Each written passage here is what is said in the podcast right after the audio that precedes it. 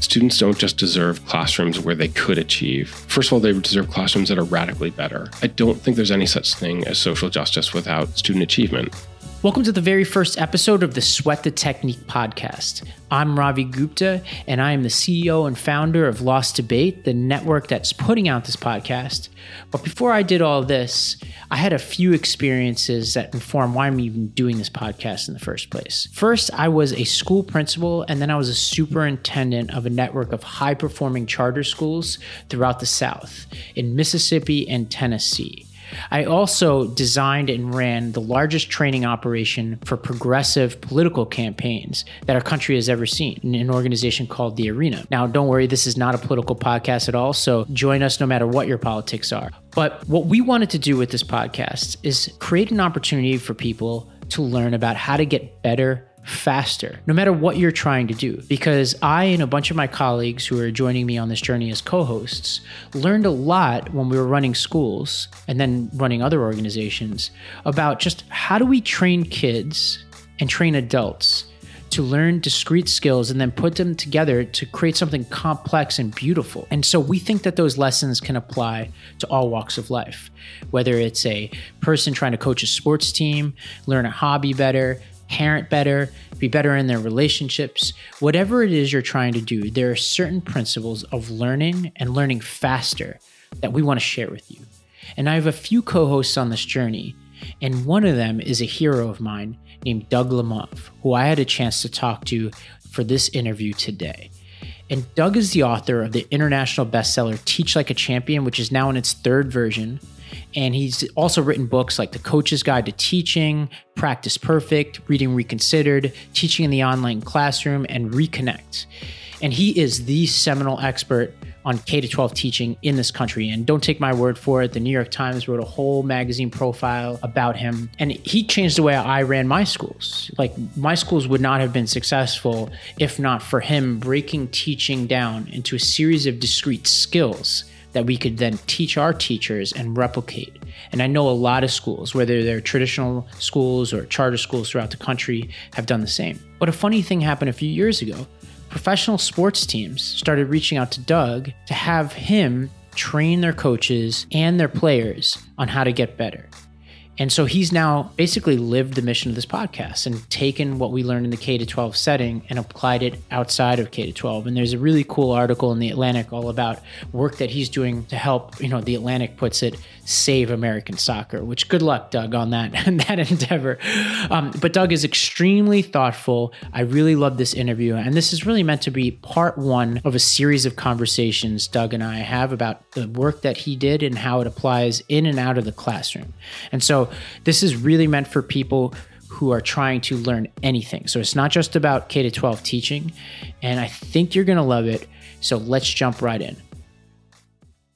All right, Doug Lemov, welcome to the podcast. welcome me to my own podcast. You're, you're on the receiving end of this now. All right, so in your seminal work, Teach Like a Champion, which changed my life and the lives of so many of my kids, you start this book by saying great teaching is an art. And in the other arts, painting, sculpture, the writing of novels, great masters leverage a proficiency with basic tools to transform the rawest of materials into the most valued assets in society. And it basically touches off like basically an essay to start this book where you're speaking to an audience. And tell me a little bit about the time and place. Like what was the assumption about teaching at the time that you were addressing at the start of this book? It's actually challenging in some ways. You know it's 13 years ago. Uh, more than that because i was you know writing it for quite a long time. But at the time you know i was leading a school, leading a network of schools. They were a bit like the schools that that you ran, which is, you know, we're really trying to change the equation of opportunity for kids and we would hire often very young, really talented people who were really motivated. And they would go into the classroom,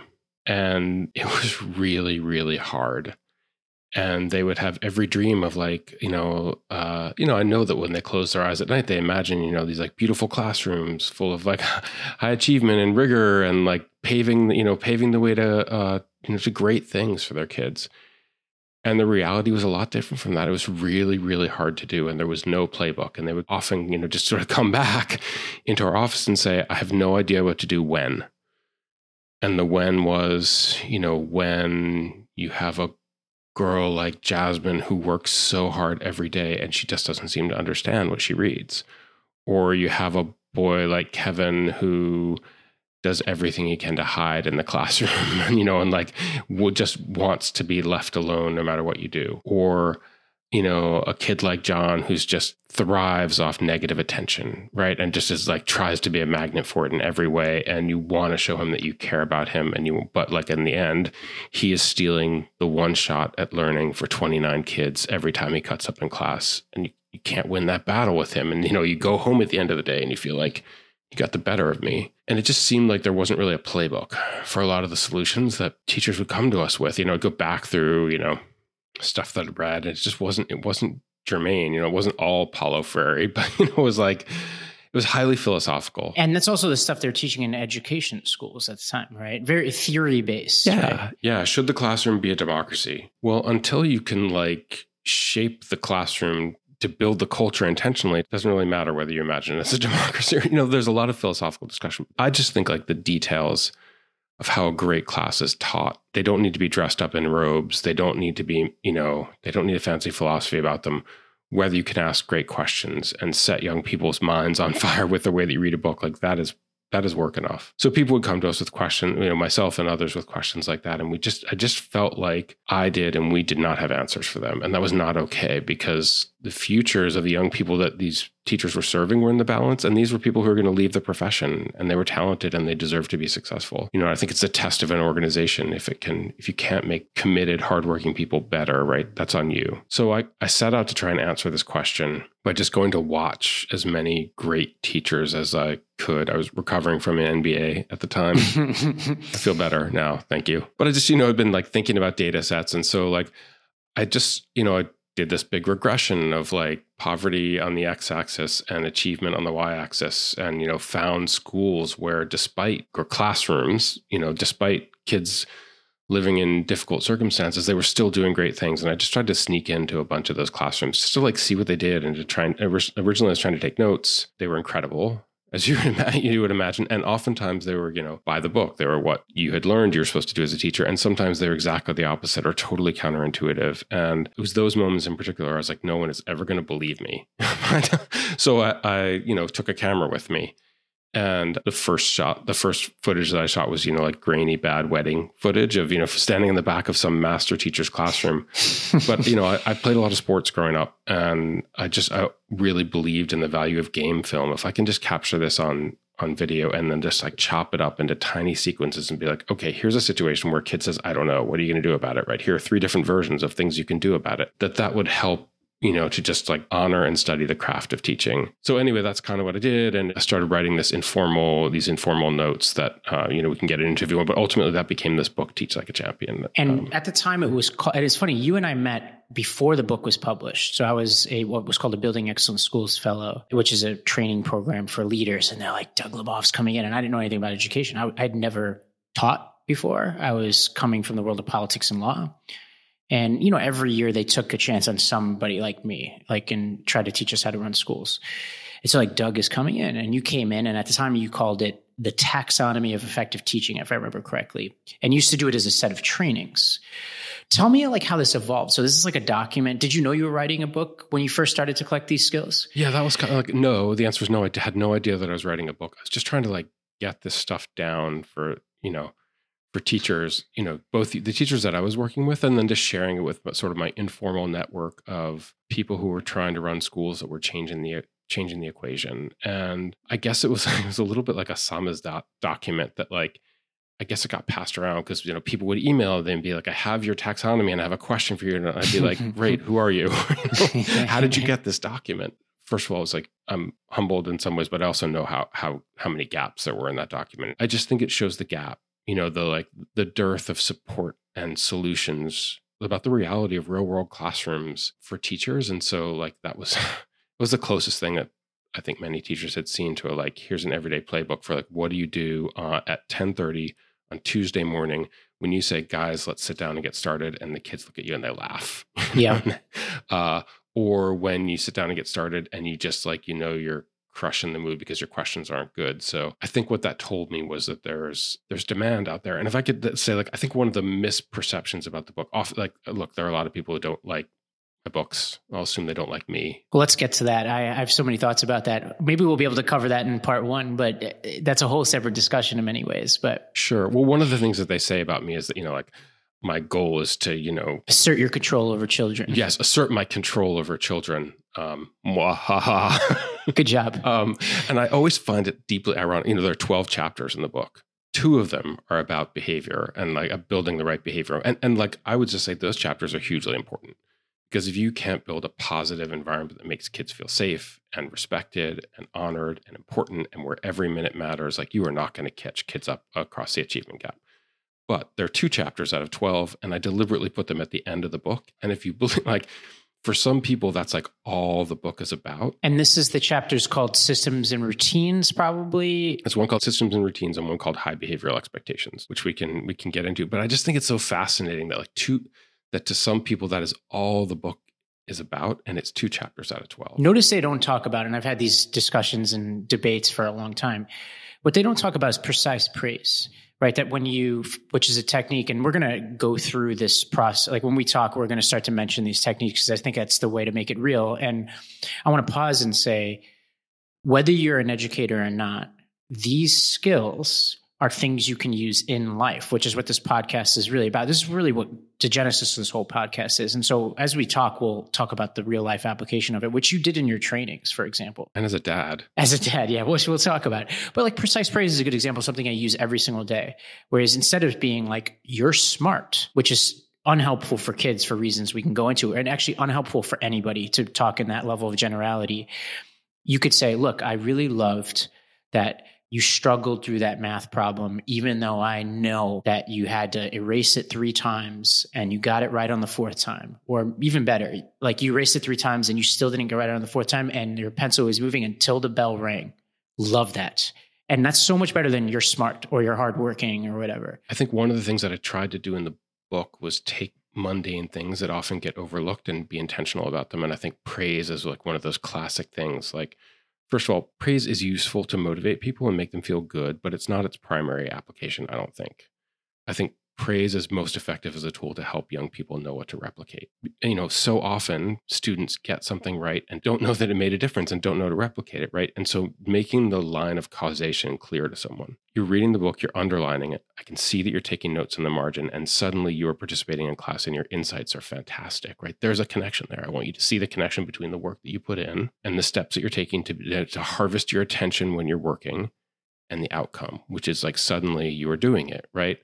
And so, one, I think right, that's the level of intentionality about praise. But also, like, it also means that if you overuse praise and you dilute your praise and like everything is great and everything is fantastic, then in that moment when you say, like, this is it, this is like you're doing it right now, sometimes, you know, like the young person isn't even listening because they're so used to like praise bombs coming at them all the time.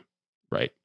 And there's a ton of research on this, which is like people, when you praise someone, they often think that they're failing because they assume that you're trying to love them up as opposed to tell them this is the moment when you're doing it. It's funny when you first shared this technique with me, the thing that immediately came to mind was this moment when I was a kid and I drew a picture of a dinosaur. And I knew I didn't try hard on this picture. I did it just, it was a box checking exercise for this thing in school.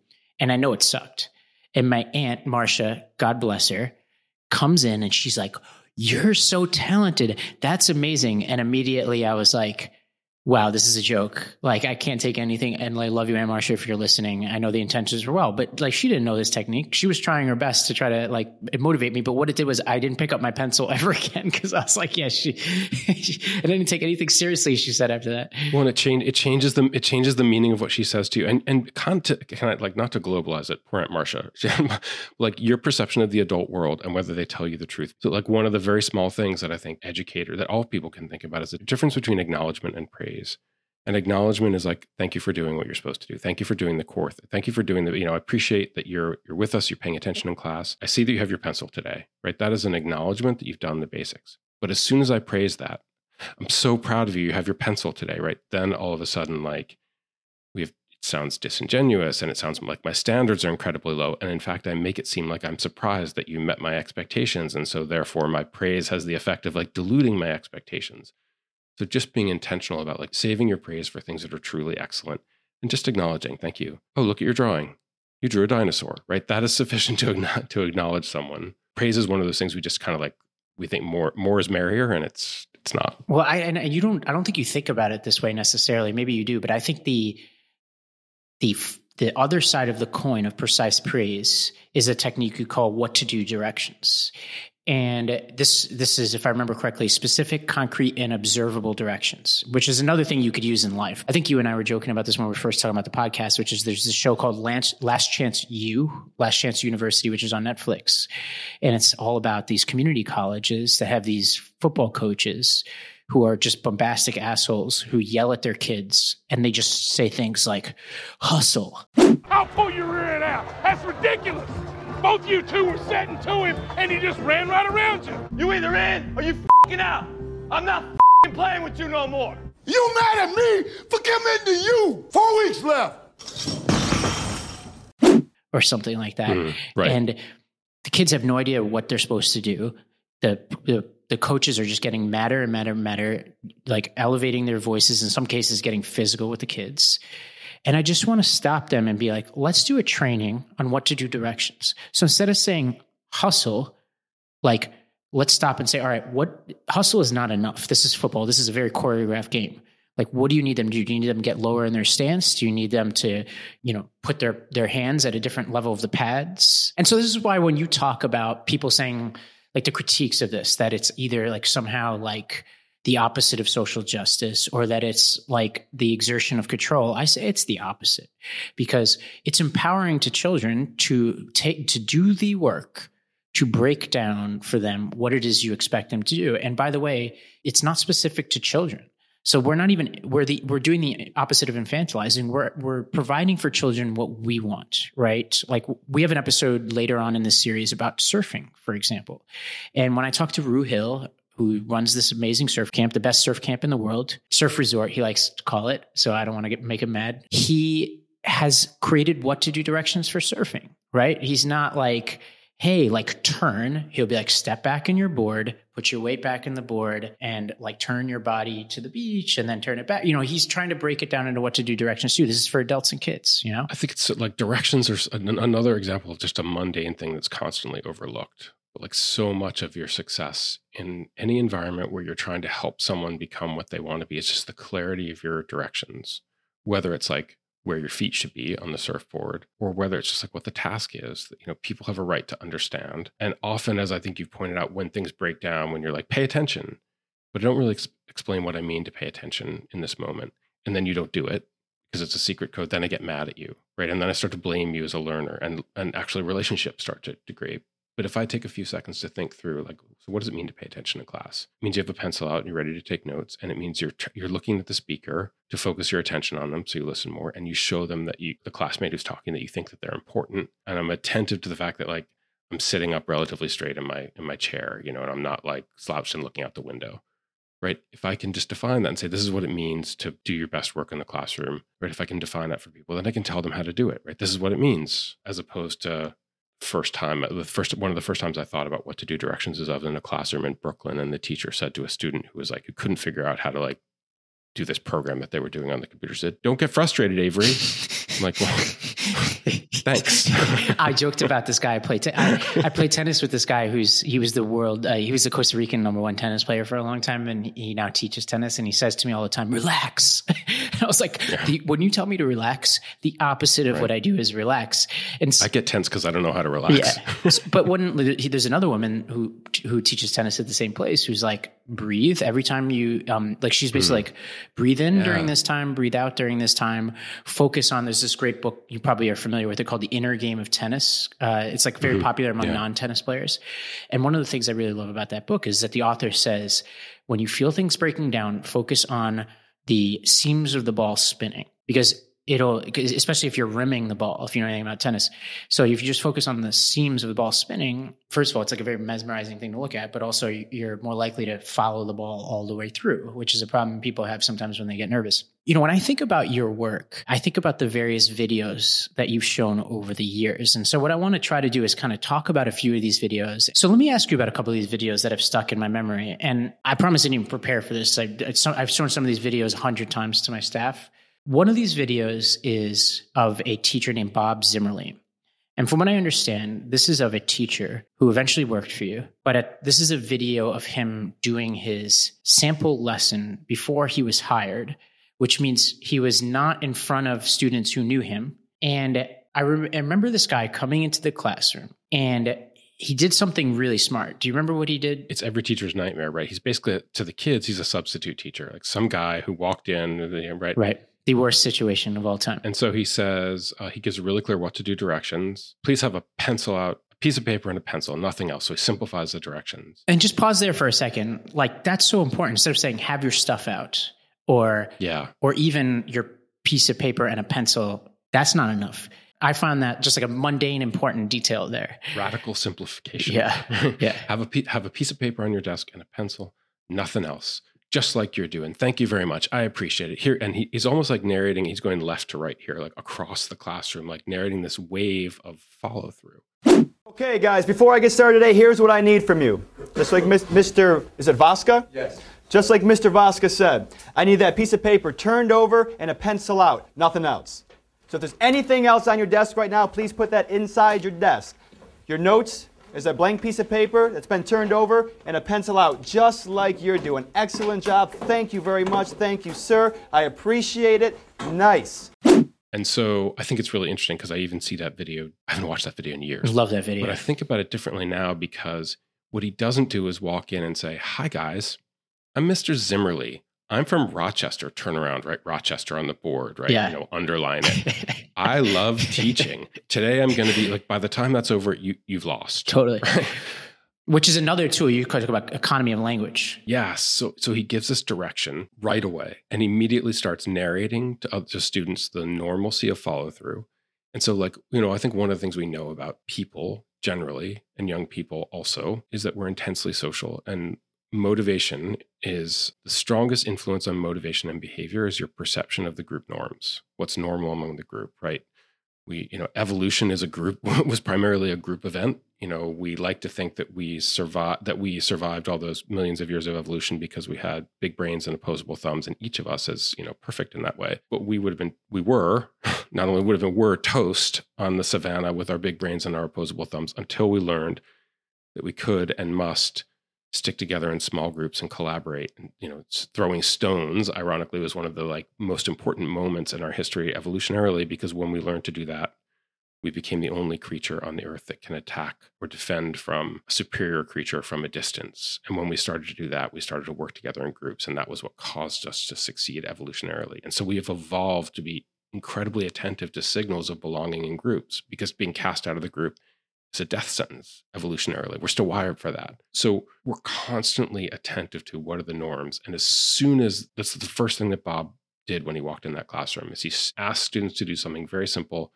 and then started to draw their attention to the norm of follow through. Oh, it's a pretty simple thing that I asked you to do. Anyone can do it. And look, oh, thank you very much. Isn't this great? Everyone's doing it. And all of a sudden, you can just see it this wave across the classroom of kids deciding to buy in even like the kid who's a little bit confused and the kid who's a little bit skeptical you can actually just see their body language change as they look around and they're like oh i choose to belong i choose to i choose to meet the norm i choose to read the norm of the group and to go along with it for this first step and so that yeah I hadn't thought about that video in years. Well, let's talk about another video that sticks in my mind. And I think these are all in your, you have different trainings you do, but I think these are like some of your seminal clips that you've showed over the years.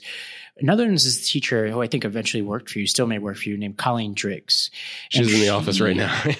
oh, good. I'll tell her I said hello. Uh, this is a video of her walking around a classroom and using nonverbal corrections for students all over the place, like just throwing them all over the place.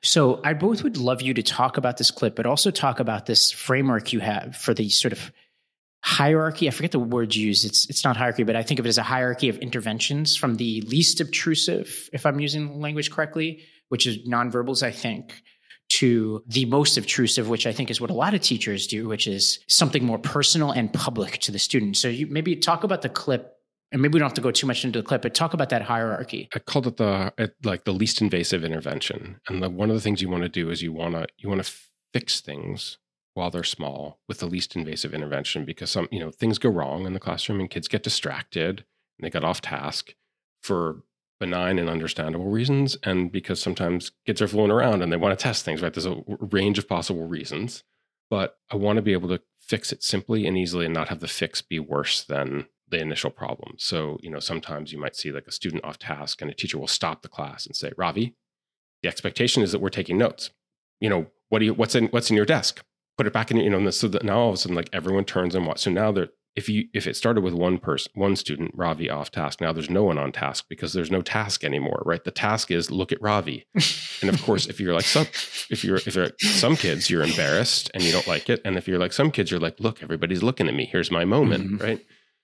Uh, and so the question is can you fix that without drawing any attention to ravi to maintain the task for the other 29 kids? And so that's what you know teachers in the school where colleen taught teachers young teachers would be brought to watch her teach because the culture in her classroom was amazing. And i remember you know in workshops we would describe her as like people think that she has fairy dust that she sprinkles over the kids because kids who are like sometimes distracted in other people's classes are like they're joyful positive engaged focused learners in colleen's class. How does she do it? Well a lot of it is just like as soon as the students you know like starts to get off task, she might use a small gesture to remind him where he should be looking or how he should be sitting, or like a little tiny, like, you should have your pencil in your hand gesture while she's still teaching, which causes the student to feel like, oh, okay, teacher is helping me to know what I should be doing, but not trying to like put me on blast or put me on, on right. They're trying to preserve my privacy and my dignity. And for the kids who like to be on stage, they're not getting on stage and the task continues for all the other kids. And so in this this video that are, you know, it's probably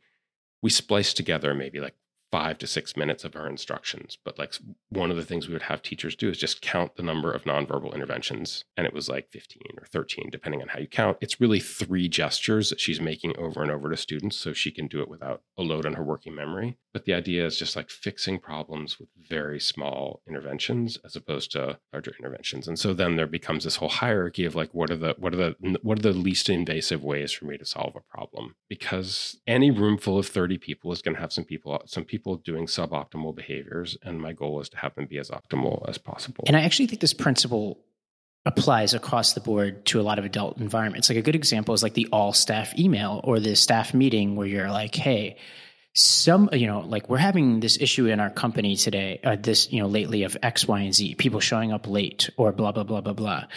And to me, that's the equivalent of saying, Hey, Doug, we need you on task, and everybody stopping and looking and be like, Oh, being off task is actually a pretty common occurrence. I'm shaping the norm, your perception of the norm. Your perception of the norm is like a lot of people are late in this Right. company. So, like, the, Drawing more attention to it. Yeah, the more effective intervention in the case of your company is, hey, first addressing it privately, right, with that person, and if it's a it's a big enough issue, trying to train it in the positive, which will something we'll talk about. Like it's important to be on time in this company because we believe X, Y, and Z, and we're respectful of each other's times. But before we move off of this least invasive piece, you want to just give us a quick hits on you know nonverbals being on the low end, like walk us through a couple of these interventions. So one of the next things is a, a positive group correction and a least invasive Individual, uh, yeah, private individual correction. Yeah, positive group correction is is I would just remind everyone of what the task is. So we should all uh, I need to see everyone writing or check yourself to make sure you've got a pencil in your hand. And then if I wanted to like let's say there were a couple of students who who still weren't doing it, then I might make uh, an anonymous individual correction, which would be something like anonymous, meaning I'm not going to name the student, but it's individual in the sense in the sense that it's referring to one student's behavior. So I might say like I'm waiting on two, or I still need two more pencils. Thank you. And maybe I even have like a little flashing moment of eye contact with the student who has not done it yet.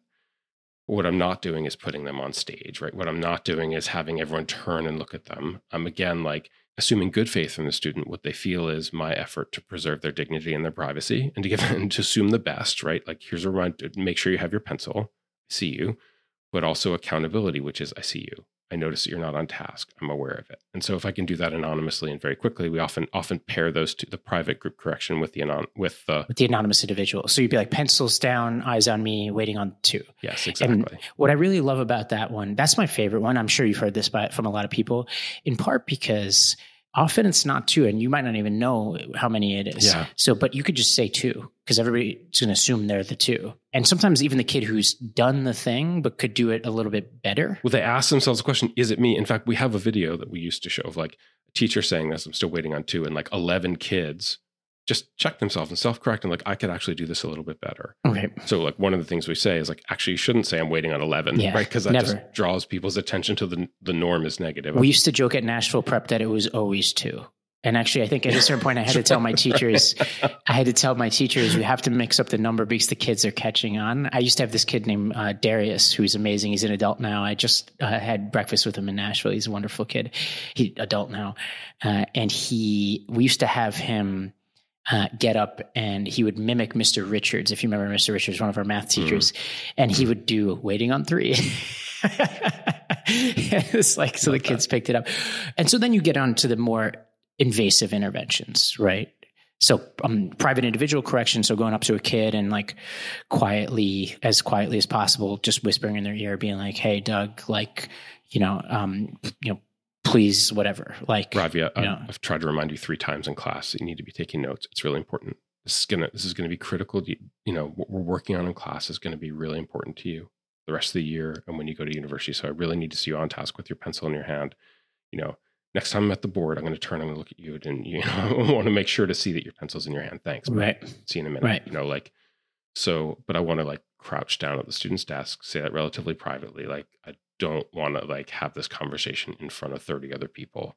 Ideally i want there to be a moment when i say something like okay everyone check your notes make sure you've got the first four um, first four phases of mitosis down in your notes and we'll pick up again in 20 seconds. And then i walk over to ravi and i'm like i noticed you know and i'm not going to ask a question ravi are you feeling okay today? Right? There's a time to ask ravi if he's feeling okay today. It's not when you're live in front of 30 students with one chance to explain mitosis to them. Right. so i'm going to be like ravi you know it's really important that you be getting this down.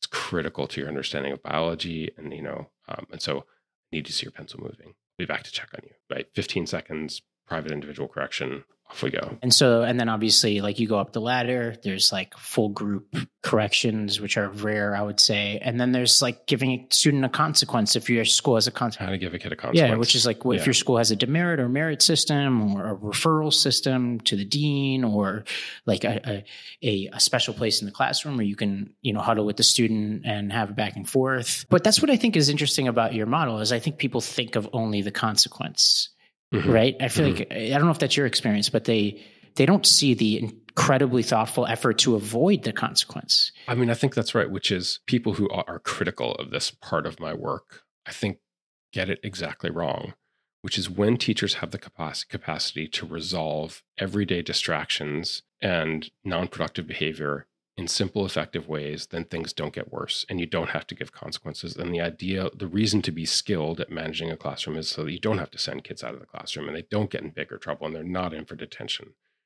And I, you know, you can't do that with every kid. There will be kids who test you. And in that case, you have to be ready.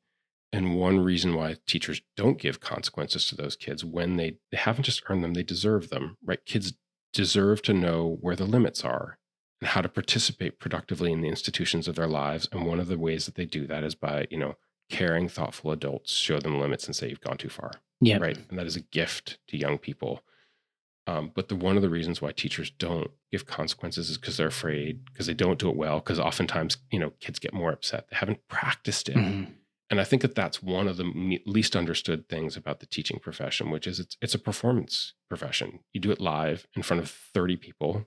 It's an audience of skeptical seventh graders, right? And so, if you want to be good at giving consequences and have them serve the purpose of student of students being successful, you should be into, you should think about what's the language I'm going to use. You should probably script some phrases in advance you want to use, and then you should practice it in situations where your colleagues engage in behaviors that students might normally engage in, and then you practice saying, "Ravi, it's the fourth time I've asked you." Stay as focused as you can. Get as much work as you can done. The rest of this class, I want to see back on task. There's a lot you, you know. I'm going to call on you next to make sure we get to hear your voice in the class, right? So I'm going to sort of end my correction with a positive statement that I believe in the student and want them to be engaged. And I want to control my tone, but I want to practice doing that so I'm good at it because it's important. And you talk about practice. So, you know, your book essentially comes out the year before I launched my first school, Nashville Prep. And the way I implemented your work and practice, I went to all your trainings. You were you were doing trainings in Albany. I think you still probably do. And you give us these CDs to tell you like, or I think they were CDs at first, and they became USB drives to try to date us a little bit. And uh, I then worked with the people at Building Excellent Schools and I developed what we call Nashville Prep Training Camp, which was a one month teacher in service. And half of the time, uh, and I was just looking over this this agenda recently, and maybe I'll I'll share it in the show notes because it could be helpful to school principals. Is half of the time was mock classrooms where teachers would have to deliver material. At first, it was just made up material that we would just make up. And then eventually it would be the actual first week lessons that they would do. So they get multiple at bats doing that. And I'd pass out little cards that either said you're a compliant student or you're going to like slouch a lot or you're going to yada, yada, yada. And over time, what we would do is we would hand out more misbehavior cards as the teachers became more expert and more difficult behaviors and more nuanced behaviors. And what was interesting is these were a lot of teachers who didn't have a lot of experience, uh, or some of them had like some habits they needed to unlearn. That first school performed extremely well academically. It was probably the highest performing charter school in a first year ever in Tennessee and was ranked number one for Credo and Stanford and the Tennessee value added for charter schools multiple years in a row after that. People would often come and be like, How did you find such amazing teachers? And what I would say is these are incredible people who are like they, their mindsets are really good. They're you know really capable people. But what but the secret sauce, and they would say this too, was the way we trained and the fact that and and your methods in the absence of the taxonomy, we wouldn't know what to train on. Never mind how to train. Like you could you could take 30 days, but if you're you know talking like sociological gobbledygook like for 30 days and like you Teach know kids, not content. Can I say? I was just was going to say, like, so first of all, thank you for that. I think it's really fascinating when when my colleagues and I first started doing this work, we would tell rooms of teachers we're going to practice. Right, we're going to talk about some. We're going to break down some of the skills that are inherent in teaching. Some of the things you want to that aren't the most important thing you do in a classroom, but you want to be good at them so you can do them automatically without thinking about them. So you can think about the more important things. We're going to practice them, and people would look at us like we were absolutely crazy. But it's you know, fast forward now, 2023, like it is increasingly normal across a large swath of the education sector to practice and to acknowledge the idea that like it's not it's not really fair to people to send them into these incredibly complex challenging environments unprepared. And part of preparation is like role playing and going you know going through the scenarios that you're likely to face so that your skills are ready and so that you're confident right? You should not be afraid of what you're going to face and whether you can handle it when you go into your classroom. And so the other thing about you know the training camp that you described teaching is a lonely lonely profession oftentimes you're the only adult in the classroom. You don't get to see other people and learn from them as much as you should. And it just doesn't like i love team sports right? That is my very favorite thing.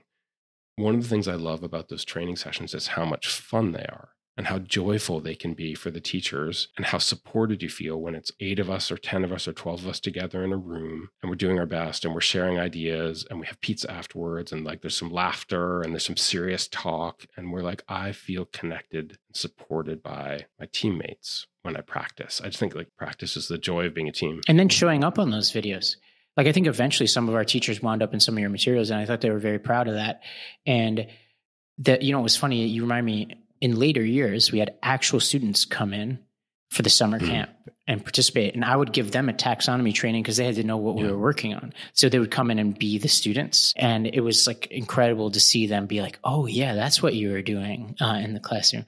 That's so funny yeah. uh, I mean, there are risks involved because, like, you know, some students, you know, they ebb and flow in terms of their uh, levels of buy-in to the culture. So some of them, it was almost like you know Darth Vader. At a certain point, some of these kids knew too much, but um, it was fun and it was cool to see it evolve over time.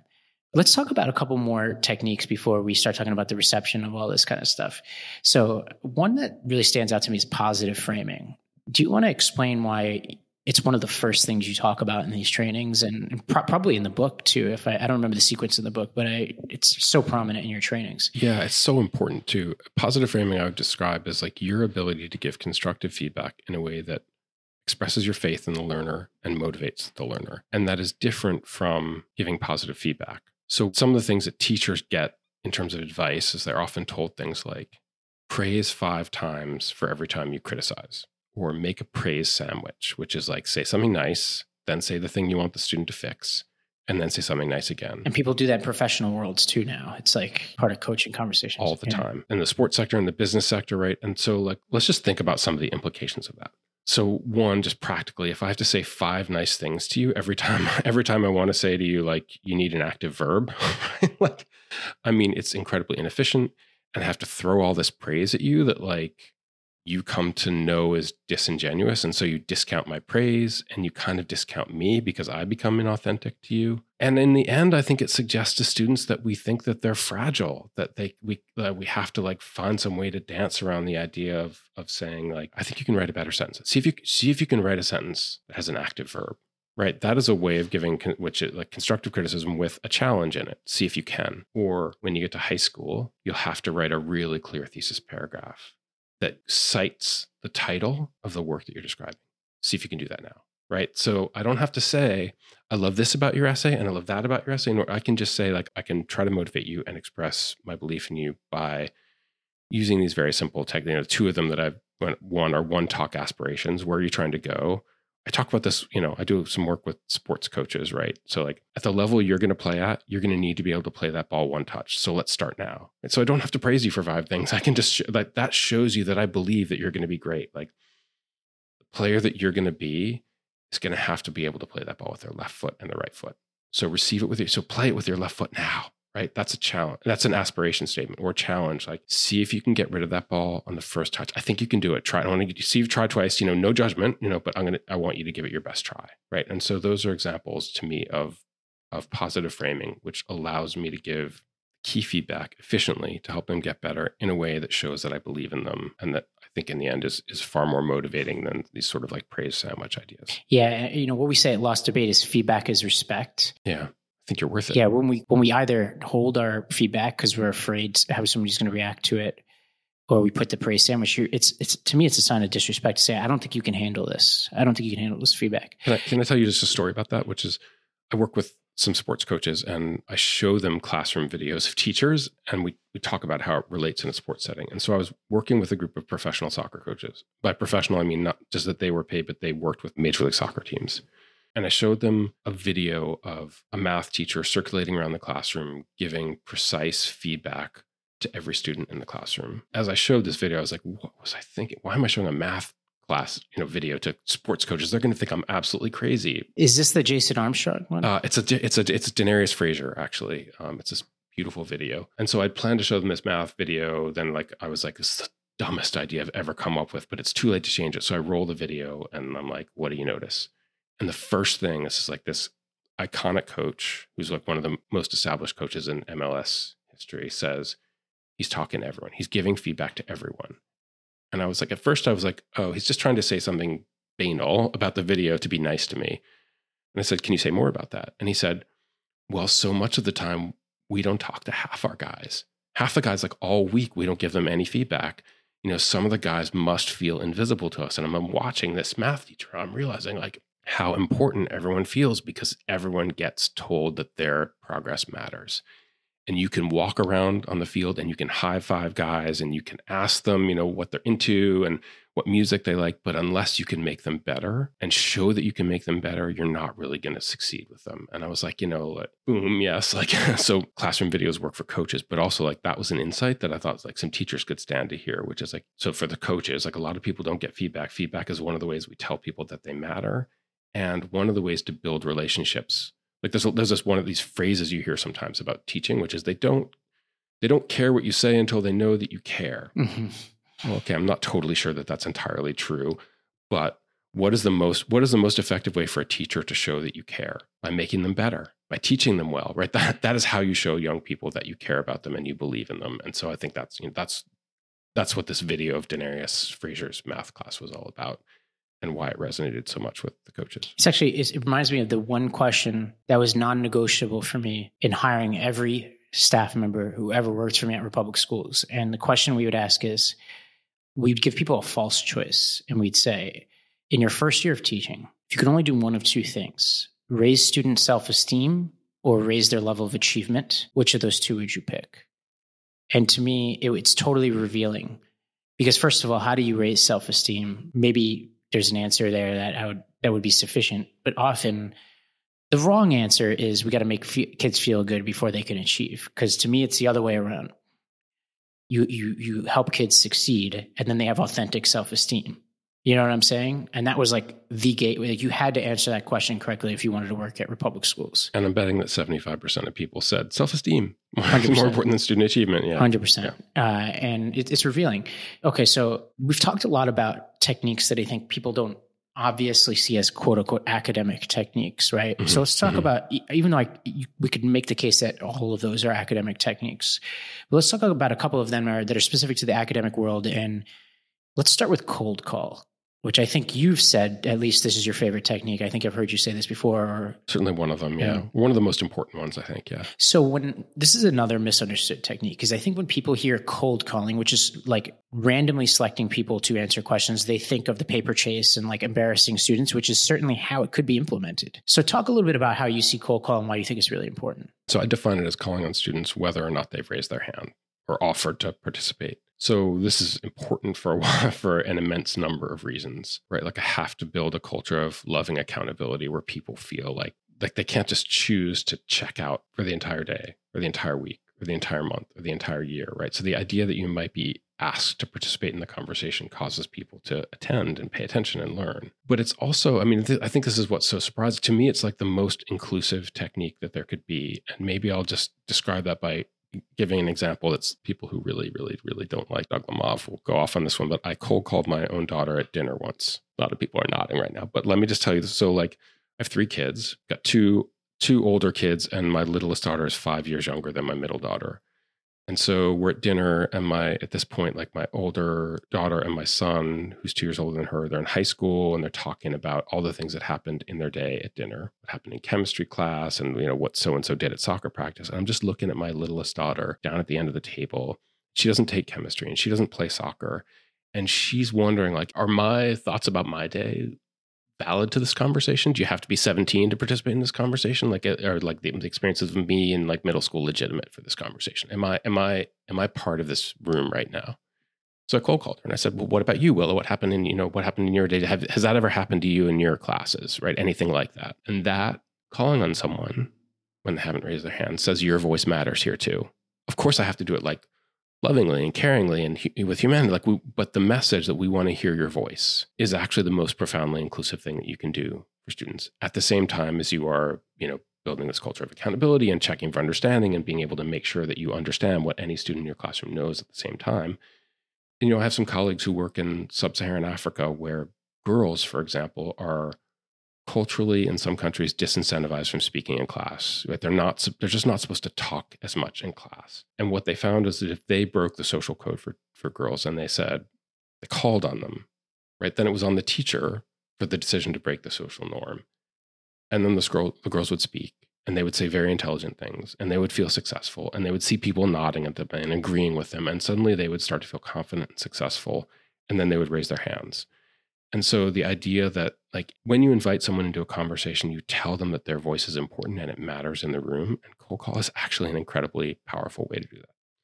So when people tell me that like cold call is destructive and negative and aggressive towards, I'm like, it's only that way if that's the only thing that you can imagine. And if that's all that you can imagine, then you need to go back and think about it a little bit more because there's a lot more to it than that. Well, let's compare it to the most oft practiced alternative, which is every classroom you and I probably attended as children, which is we take hands. We don't even take hands. We just ask questions without specifying how to answer them. And the same three or four verbal kids say the first thing off the top of their head over and over and over and Right. over, and no one else participates. The most confident, which is often the most informed, but let's be charitable and say it is the most informed. Well, or sometimes, but it's not. Sometimes it's the most impulsive, and it's actually like I want kids to take. One of the things that cold call lets me do is in is have wait time. So I ask you a hard question, and I want you to think about it before you answer. But Dave is always, you know, he's impulsive, and he always calls out the first thing off the top of his head, and that as soon as he's answered, then I can't make everyone wait five or ten seconds and think deeply about the question. Right. And also, let's take the even more positive version of this story, which is kids raising their hands and you calling on somebody, Mhm. right? Which you'd think, oh, that's like an empowering classroom. But are you thinking about the kid not raising their hand? Right. First of all, they may know the answer, but they just may be afraid to share it or like I think the way you put it in the in the the training is that's the student you need to be thinking about the most, right? Yes. Well, first of all, the kids who raise their hands are more likely to know the answer.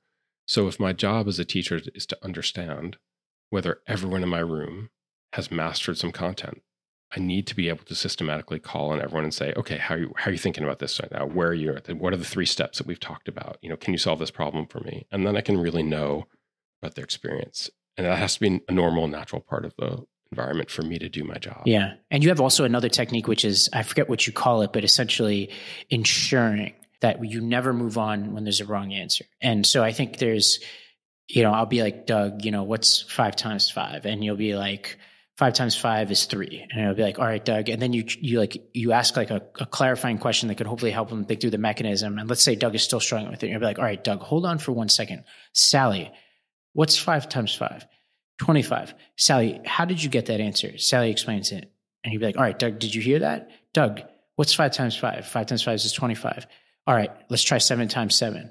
And then you get it and you're like, all right, we're good. Thank you, Doug. Thank you, Sally, for helping Doug. Let's move on. You know? Love the, the Ravi Gupta players there. That was great. but the, the technique is called no opt out. And I, I think it's um it's really important for two reasons, which is so often you call in a kid and they get it wrong, and that's like the end of it. And then you go to someone else and they get it right, and the kid's sitting there like stewing in their own wrong answer. And resenting the kid who got it right, by the way, which creates a bad culture. Resenting the kid who got it right, never having got believing that they can't get it right, maybe. And so, like, okay, what's five times three? It's eight. It's not eight. Listen carefully. Uh, you know, Ravi, what did Kevin get wrong there? He added instead of multiplied. Great, Kevin, back to you now. What's five times three? 15. Yeah, that's good. Let's try one more. Five times four. What's that? 20. Now Kevin like feels successful and he's shown that he can do it, which is important. But there's also the reality of like there's a flip side of that, which is there are some kids who, for whatever reasons, will give them the opportunity opt out of learning if they can. Ravi, what's five times three? I don't know. There are kids who do that, and if you push back long enough on most teachers, they will cave and they will let they will be afraid of you if you say I don't know with a little bit of attitude, and they will let you sit all month, all year in the corner of the classroom learning nothing. That is not okay, right? If I care about someone, I will not let them do that. And so no opt out gives me an option. What's five times three? I don't know. Mm, okay, listen carefully. I'm going to ask Ravi the question, then I'm going to come back to you. Ravi, what's five times three? 15. Great. Back to you, James. What's five times three? 15. Great. I'm going to give you another one, see if you can get it. Ready? Five times four, 20. Right. I don't save any labor by trying by trying to opt out and say, I don't know, I can't. And once I learn that I can't get myself out of doing the work by saying, I don't know, I've removed that incentive. And maybe I want to say, like, I don't expect you to get them right, but I do expect you to try. So, you know, whatever answer you give me, I'll work with. And, but I won't take, I don't know. Or if you give me, I don't know, you know, I'm going to push you to tell me what you don't know. And we're going to go back and we're going to, but I, I want to remove the incentive to sort of try and get out doing any work by just saying, I don't know. Because that's the reality of some classrooms. You know, and talking about the reception of this book. So there was this period of time, like sort of the renaissance and a lot of the stuff that you and I jointly believe in in schools, which was the beginning part of my time in schools is probably the 2010 to 2013 period of time in which your techniques are showing up all over the place. And, you know, one critique you got at that point was this is a charter school thing. It's only for charter schools. And then I, I see you starting to show videos from the Houston Independent School District and other districts that you're working with. So you're showing that these techniques can work in traditional district schools as well as in charter schools. You eventually start using them for sports teams, or you show they can be used outside of the school system. All of this is great, Atlantic profile about how you're going to save US soccer. But then there becomes an avalanche of criticism that I think reach, reaches a crescendo around 2020. And in the newest volume of your book, you address these critics head on and you talk about this question of what is social justice. Um, can you talk about this a little bit, paraphrase a little bit about what you say in the front of it because I thought it was very powerful stuff. Students don't just deserve classrooms where they could achieve. First of all, they deserve classrooms that are radically better. I don't think there's any such thing as social justice without student achievement in a school. And social justice is every student having the capacity to become the person of their dreams. And some of those some of those students may get involved in public policy and issues of social justice, and some of them will want to be artists, and some of them will want to be scientists, and some of them will want to be presidents of banks. You know, they have the right to do whatever they dream about. And it is a big challenge to run a chemistry class that prepares you to become a molecular biologist if, that, if that's what you want. And if we're really serious about that and we really believe that any student can get there, we have to build environments that don't just let students, if they're willing to like break the social norms, they should be environments that foster it, make it easier to be successful, that where kids go to school in an environment where their peers are communicating to them that they value learning and hard work and endeavor and effort. And so they feel supported and they feel a strong sense of belonging in this long, hard journey to success. I talk about what I call the band aid effect, which is as a caregiver, you have an incentive to want to try to give the sort of care that makes you feel best as a caregiver, whether or not it is optimal for the recipient. The reason it's called the band-aid effect is because there's a sort of apocryphal story apparently among care, you know, among nurses and things that like tearing off band-aids fast is less painful for patients. So there's this psychologist who, who was a burn victim growing up, and so he had a lot of bandages removed. He was skeptical of this idea. And he went out to test it empirically, and lo and behold, it turns out that taking off bandages slowly is less painful for patients. So he goes to a hospital and he's like, guys, talks to the nurses. Guess what? have this. It turns out that taking off bandages slowly is better for patients. Hooray! What an incredible piece of information. He leaves. He you know expects behavior to change, and he goes back, and he asks the you know nurses, "How's it changed? Like what? How's, how's everything?" And they're like, "Nothing has changed. We re- remove the bandages the same way we used to." And and he's wondering why. And it turns out that removing bandages slowly is painful for nurses because you're there face to face for a long time with the patient and you see their anxiety and their pain. It's actually the person that it's easier for is the nurse. And this band aid paradox happens all the time for teachers, right?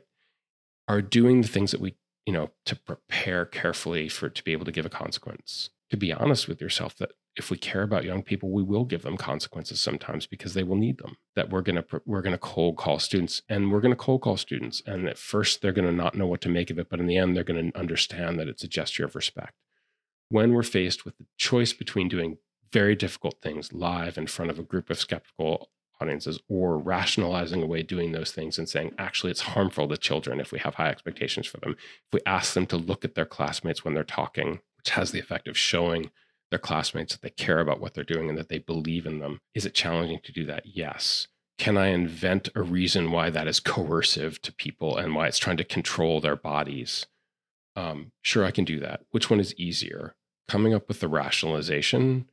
Smart people faced with the opportunity to come up with a rationalization why they shouldn't do hard things versus having to go in and do hard things in front of large groups of people that in the long run are better for, better for them. Many people will choose the easy way out. They will choose the band aid paradox. They will choose to do the things that are easier for the caregivers as opposed to optimal for the patients. And I just, that's what I believe. I, you know, I believe in high expectations for students, believe they have the right to be in the places that, in places that value their minds and their brains and give them the opportunity to be everything that they want to be in the world.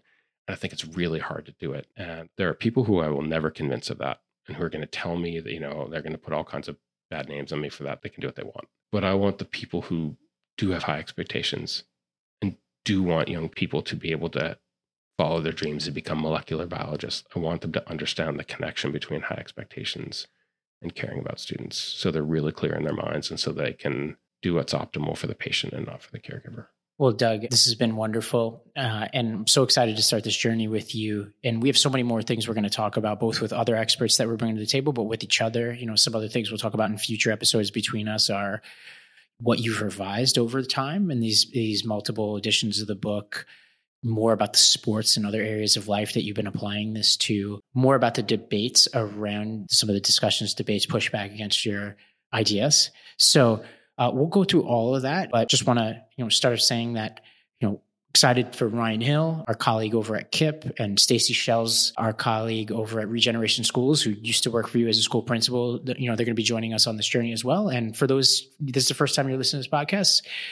We're going to be basically taking what we know from the school system and applying it to life. And so you've probably heard some of this here: how to parent, how to learn a new hobby, how to learn a new sports, how to help your business grow, how to do that staff training, how to do that feedback meeting. And some of it's stuff that we know, but also some of it's just questions we want to ask and experts that we love and that we revere, who we want to hear from them. And so really excited to begin this journey with you, Doug. Thanks, Ravi. I'm really excited to be on the journey with you. You know, just even talking about some of the ideas you applied in your own school. It's going to be great. It's going to be a great dialogue. And you and myself and Ryan and Stacy and all the great guests. So here we go.